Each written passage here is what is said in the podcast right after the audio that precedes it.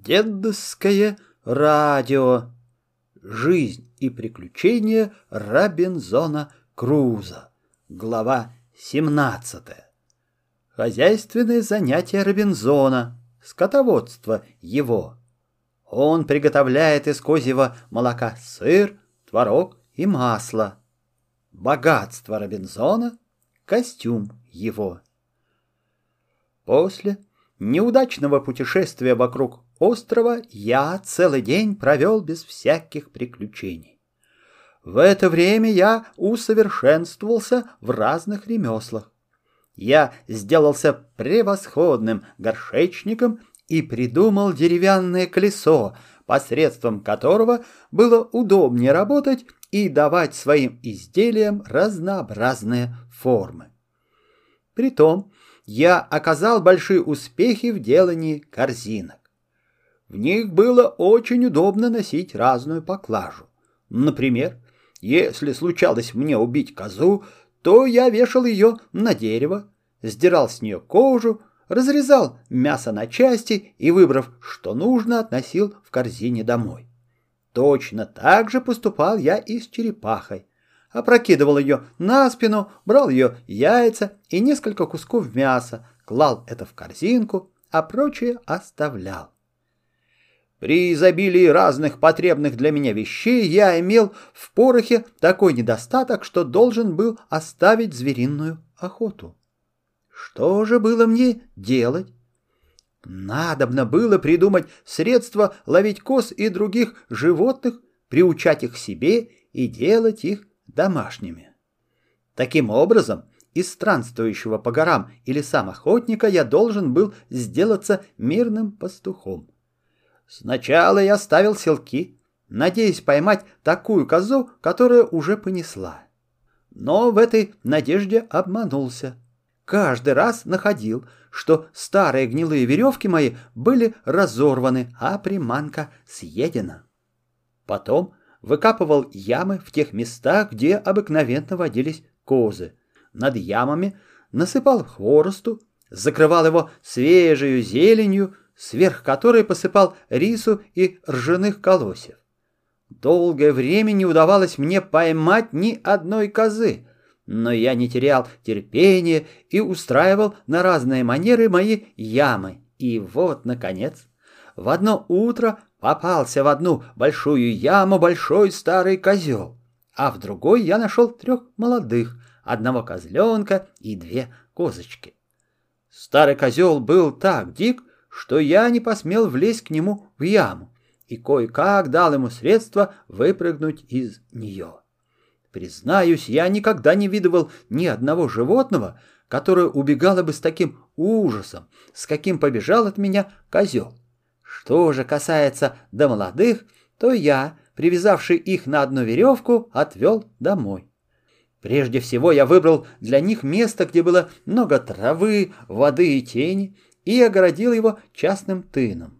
Во время этой работы мои козы, привязанные на длинной веревке, ходили вокруг меня и играли на траве. Я давал им рису и хлеба, и они ели из моих рук. Через несколько времени они так привыкли ко мне, что везде за мной бегали и не хотели отставать от меня. В течение полугода стадо мое состояло из 12 штук, а через два года потом оно увеличилось до 43, несмотря на то, что я некоторых из них убивал и употреблял в пищу. Долгое время я пользовался козьим мясом – а мне и в голову не приходило употреблять козье молоко. Я начал учиться доить коз. Сначала дело пошло довольно трудно по моей неопытности, а потом я мало-помалу научился ему. С этого времени козье молоко сделалось почти преимущественно моею пищей. По прошествии некоторого времени я научился делать из молока творог, масло и сыр.